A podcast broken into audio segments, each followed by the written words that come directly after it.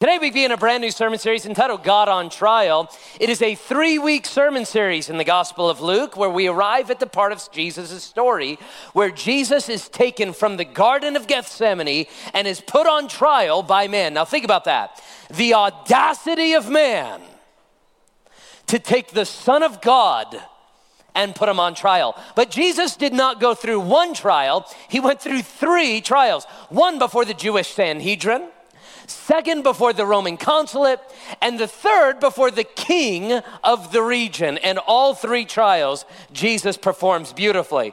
But it ends with his unjust execution. And today we're going to begin that study. If you've never studied the Gospel of Luke before, welcome to the church. We are so glad you're here. It's one of our favorite passages in all of the Bible, and today we find ourselves in Luke chapter 22. And I'm going to begin the reading this morning before I pray in Luke chapter 22 and verse number 66.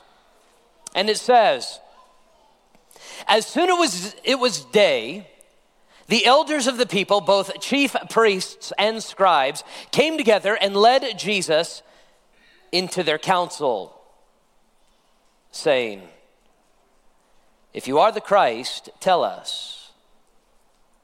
But he said to them, If I tell you, you will by no means believe.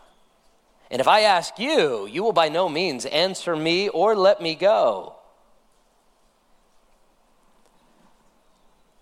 But hereafter, the Son of Man will sit on the right hand of the power of God.